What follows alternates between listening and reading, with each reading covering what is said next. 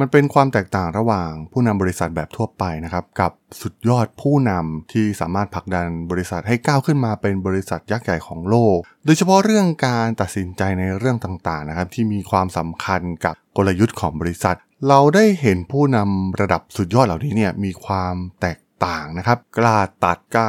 ยุบโปรเจกต์ขนาดยักษ์และยอมรับกับความผิดพลาดของตนเอง ซึ่ง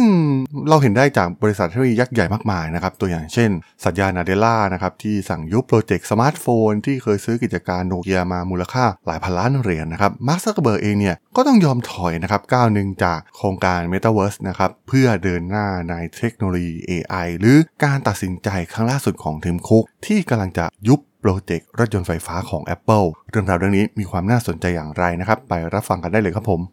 You are listening to Geek Forever podcast. Open your world with technology.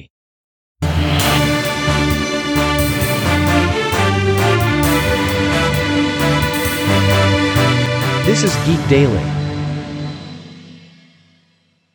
สวัสดีครับ ผมดนทลาดนจากดนดนบล็อกนะครับและนี่คือรายการ Geek Daily นะครับรายการที่จะมาอัปเดตข่าวสารวงการธุรกิจเทคโนโลยีที่มีความน่าสนใจนะครับวันนี้มาขอคุยถึงประเด็นหนึ่งในเรื่องของข่าวที่ออกมาล่าสุดนะครับที่ทางผู้บริหารของ Apple เองเนี่ยต้องการที่จะยุบโปรเจกต์รถยนต์ไฟฟ้าของพวกเขานะครับมันเคยมีชื่อหลากหลายชื่อมากๆนะครับในโปรเจกต์นี้ที่เรารู้จักกันดีก็น่าจะเป็นโปรเจกต์ที่มีชื่อว่าไททันนั่นเองนะครับ เรื่องนี้เนี่ยเรียกได้ว่ามันมีหลายมุมมองที่น่าสนใจมากๆนะครับทั้งรายละเอียดโครงการต่างๆทำไมมันถึงล้มเหลว และการที่บริษัทอย่าง Apple นะครับทำไมถึงยอมถอยนะครับมันมีรายละเอียดปีกย่อยที่มีความน่าสนใจมากๆนะครับแต่ว่าวันนี้ที่อยากจะมาชวนคุยกันก็คือเรื่องของความเป็นผู้นำนะครับ ผมเองเนี่ยค่อนข้างที่จะชอบทีมคุกมากๆนะครับโดยเฉพาะในเรื่องการบริหารงานเพอๆเนี่ยมาถึงวันนี้เนี่ยเขาก็พิสูจน์หลายๆอย่างนะครับ หลายๆคนเนี่ยถ้ามองไปที่มุมของการเป็นนักบริหารนะครับ ไม่ใช่นักนวัตกรรมหรือว่าศิลปินเหมือนอย่างที่สตีฟจ็อบส์เคยทำมาเนี่ยทีมคุกถือว่าอยู่อันดับต้นๆของโลกนะครับในโลกธุรกิจเป็นผู้บริหารมือทองที่ความสามารถยอดเยี่ยมมากๆนะครับถ้าย้อนกลับไปเนี่ยทีมคุกเข้าร่วมงานกับ Apple เมื่อวันที่ 11 มีนาคมปี 1998 นะครับ สถานการณ์ของ Apple ในขณะนั้นเนี่ยไม่ใช่บริษัทที่น่าร่วมงานเลยนะครับสถานการณ์ทางการเงินเนี่ยอยู่ใกล้ภาวะล้มละลายเต็มทีนะครับขวัญกำลังใจของพนักงานเนี่ยก็เรียกได้ว่าต่ำเตี้ยเรียดินเอามากๆนะครับตัวสตีฟจ็อบเองเนี่ยก็เพิ่งกลับมาร่วมงานกับ Apple อีกครั้งในฐานะ CEO ชั่วคราวนะครับทีมคุกเองเนี่ยได้ร่วมงานกับ Apple ในตำแหน่งรองประธานอาวุโสฝ่ายปฏิบัติการทั่วโลกนะครับ ตอนนั้นเนี่ยมันเป็นงานที่ใหญ่มากๆนะครับ เพราะว่าต้องรื้อการผลิตแล้วก็การจัดจำหน่ายของ Apple ทั้งหมดนะครับ ซึ่งก็ถือได้ว่าเป็นงานที่ท้าทายเขาที่สุดตั้งแต่เริ่มทำงานมาเลยก็ว่าได้นะครับ คุกใช้เวลาเพียงแค่ 7 เดือนนะครับ หลังจากที่เข้าร่วมงานกับ Apple เอง เขาสามารถลดสินค้าคงคลังจากราวๆ30 วันเหลือเพียง 6 วันเท่านั้นนะครับ ซึ่งในช่วงเวลาสั้นๆ เขาสามารถทำการปรับปรุงระบบการปฏิบัติการของ Apple โดยให้ความสำคัญกับรายละเอียดแทบจะทุกขั้นตอนการผลิต และคุกเองเนี่ยก็ได้รับเครดิตอย่างมากนะครับ ในการมีบทบาทสำคัญที่ทำให้ Apple เนี่ยกลับมาทำกำไรได้สำเร็จอีกครั้งหนึ่งนะครับ หลังจากที่เกือบจะล้มละลายนะครับ แล้วก็เขาก็ถูกมองเป็นทายาทของสตีฟจ็อบมาตั้งแต่นั้นนะครับ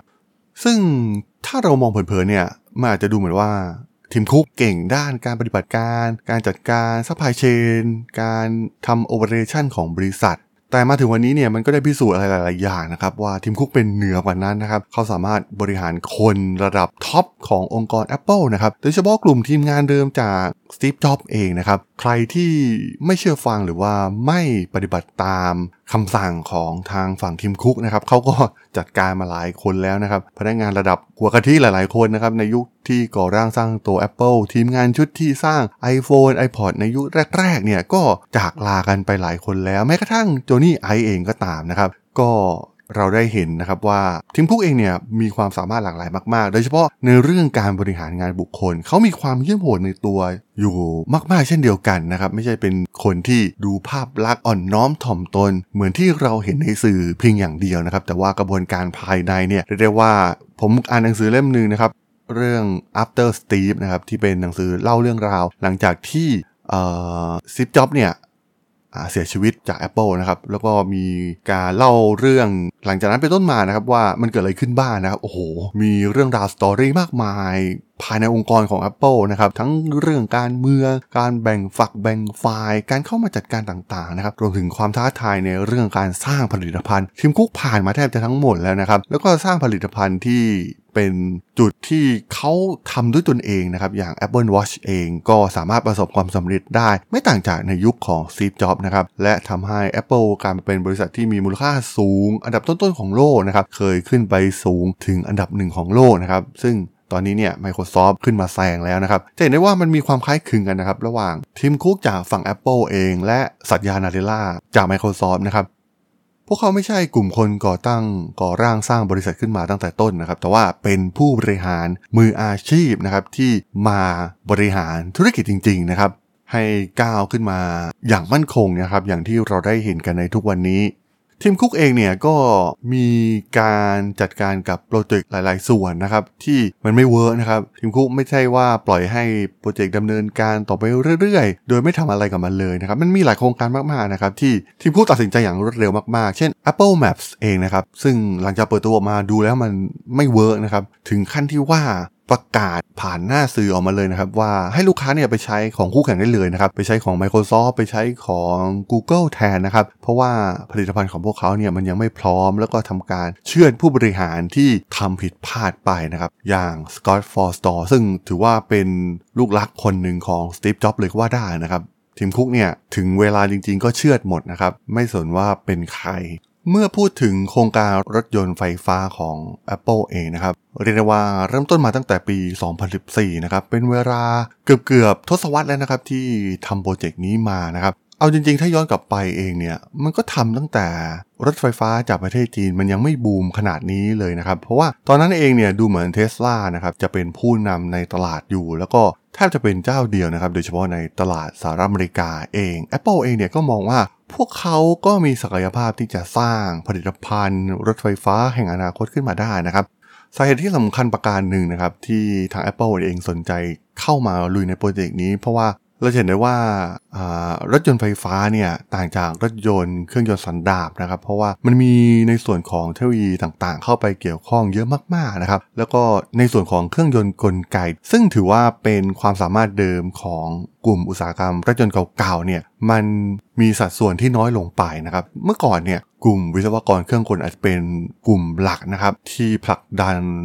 นวัตกรรมของรถยนต์เครื่องยนต์สันดาปนะครับทำเครื่องให้แรงประหยัดน้ำมันอะไรต่างๆ ที่เกิดขึ้นมากมายในรอบหลายปีที่ผ่านมานะครับแต่ว่าพอก้าวขึ้นมาเป็นรถยนต์ไฟฟ้าเนี่ยกลายเป็นว่าชิ้นส่วนหลักมันเป็นส่วนของแบตเตอรี่เองส่วนของการขับเคลื่อนรถยนต์แบบอัตโนมัตินะครับมันดูเหมือนว่ากลุ่มบริษัทเทคโนโลยีเองเนี่ยสามารถเข้าไปจอยเข้าไปแย่งส่วนแบ่งการตลาดได้อีลอนมัสเองเนี่ยก็เติบโตมาจากคนสายเทคโนโลยีอยู่แล้วนะครับซึ่งความคิดของ t ท s l a เองเนี่ย มันคล้ายมากๆนะครับกับการเป็น Apple ในวงการยานยนต์โลก ทั้งเรื่องของรูปแบบการขายนะครับ ไม่จำเป็นต้องมีศูนย์บริการเยอะๆ เหมือนในอุตสาหกรรมรถยนต์เครื่องยนต์สันดาปนะครับ หรือว่าวิธีการขายเอง ใช้รูปแบบของการขายตรงนะครับ สามารถสั่งผ่านเว็บไซต์จอง เปลี่ยนสี เลือกสเปค คล้ายๆกับเราเลือกผลิตภัณฑ์อย่าง iPhone ในเว็บไซต์ของ Apple นั่นเองนะครับ แล้วก็ขายตรงไปยังกลุ่มผู้บริโภคเลย หรือการที่รถยนต์เนี่ยสามารถที่จะอัปเกรดซอฟต์แวร์ต่างๆ ได้นะครับ มีการซื้อฟีเจอร์ต่างๆ เพิ่มได้ในภายหลังนะครับ ผ่านออนไลน์ได้เลยนะครับ มันทำให้เทสลาเองเนี่ยก็ถูกมองในช่วงแรกนะครับว่ามันเป็น Apple แห่งวงการรถยนต์ไฟฟ้า เพราะฉะนั้นไม่แปลกนะครับว่า Apple เองเนี่ยก็ คิดว่าพวกเขาสามารถทำได้เช่นเดียวกันนะครับ Apple เปิดตัวโครงการในปี 2014 นะครับ ซึ่งรวมตัวเอากลุ่มวิศวกรตามบริษัทต่างๆ นะครับ ไปไล่ซื้อตัวเหล่าเอนจิเนียร์ชื่อดังมาจากหลากหลายบริษัทนะครับ แล้วก็พยายามที่จะออกแบบแนวคิดเรื่องรถยนต์ไร้คนขับ รถยนต์ไฟฟ้าแห่งอนาคตนะครับ หลังจากที่ พวกเขาได้เห็น Google เริ่มทดสอบต้นแบบรถยนต์ขับเคลื่อนแบบอัตโนมัติบนท้องถนนสาธารณะในแคลิฟอร์เนียนะครับในตอนนั้นเองเนี่ยทุกคนต่างมองกันว่ารถยนต์แบบขับเคลื่อนอัตโนมัติเนี่ยจะกลายเป็นเรื่องปกติในอนาคตนะครับแล้วก็ทุกคนจะหันมาใช้มันแน่นอนว่า Apple ไม่รอช้านะครับไม่อยากถูกทิ้งไว้อยู่เบื้องหลังเทคโนโลยีใหม่นี้ และตลาดอุตสาหกรรมการขนส่งเนี่ยมีมูลค่ามากถึง 2 ล้านล้านดอลลาร์นะครับ แน่นอนว่า Apple เองเนี่ยก็ต้องการเติบโตในธุรกิจใหม่ๆ การขยายธุรกิจนะครับ เพราะว่าทีมคู่เองก็มองว่า iPhone เนี่ยยอดขายจะชะลอตัวลงไปในอีกหลายปีข้างหน้านะครับ เพราะฉะนั้น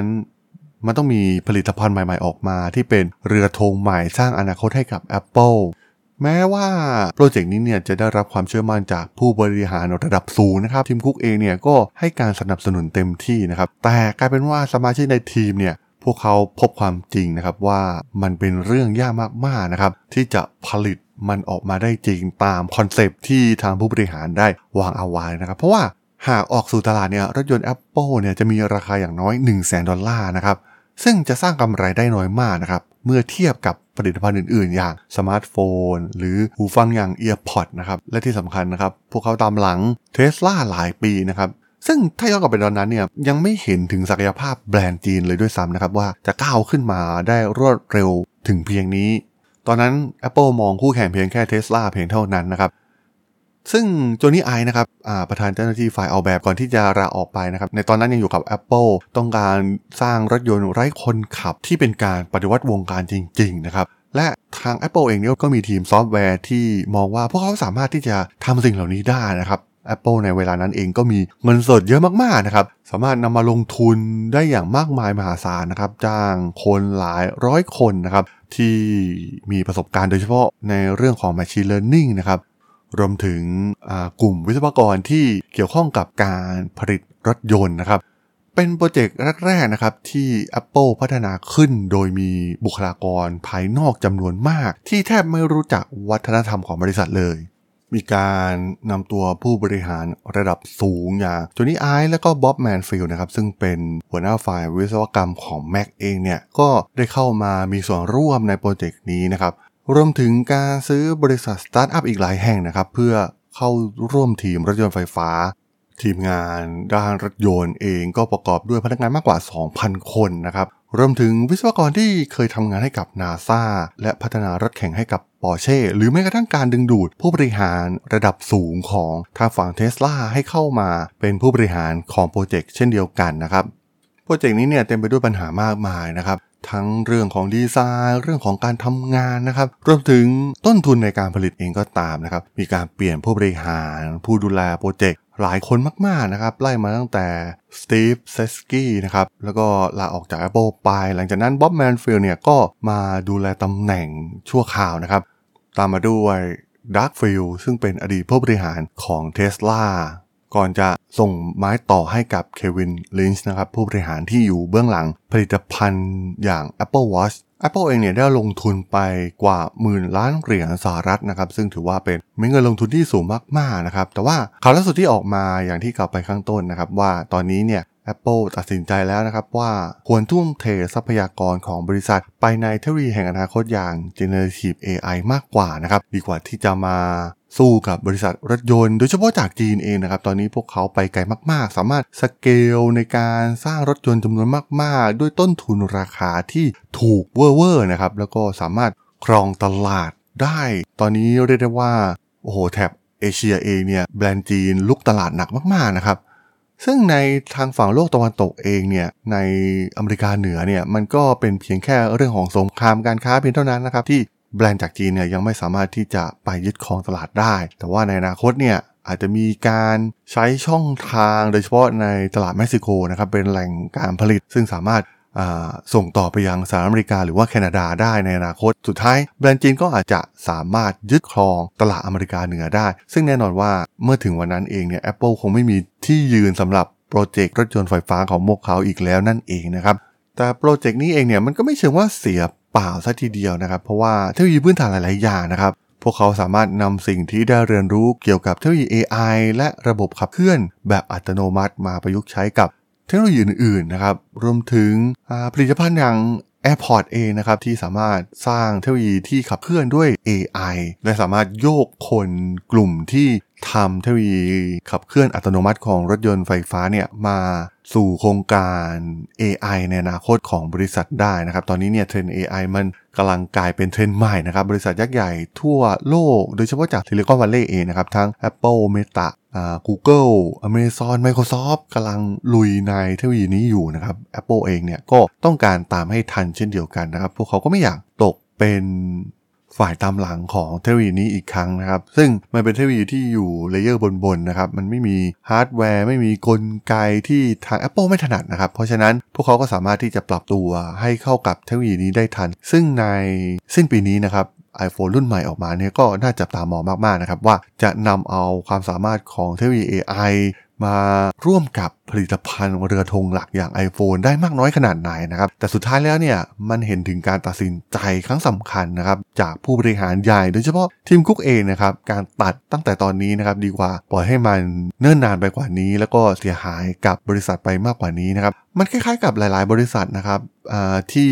ทำรูปแบบเดียวกันมาก่อนนะครับแล้วก็ประสบความสำเร็จด้วยนะครับตัวอย่างเช่น สัตยานาเดลลาของ Microsoft เองนะครับตัดหลายๆโปรเจกต์นะครับที่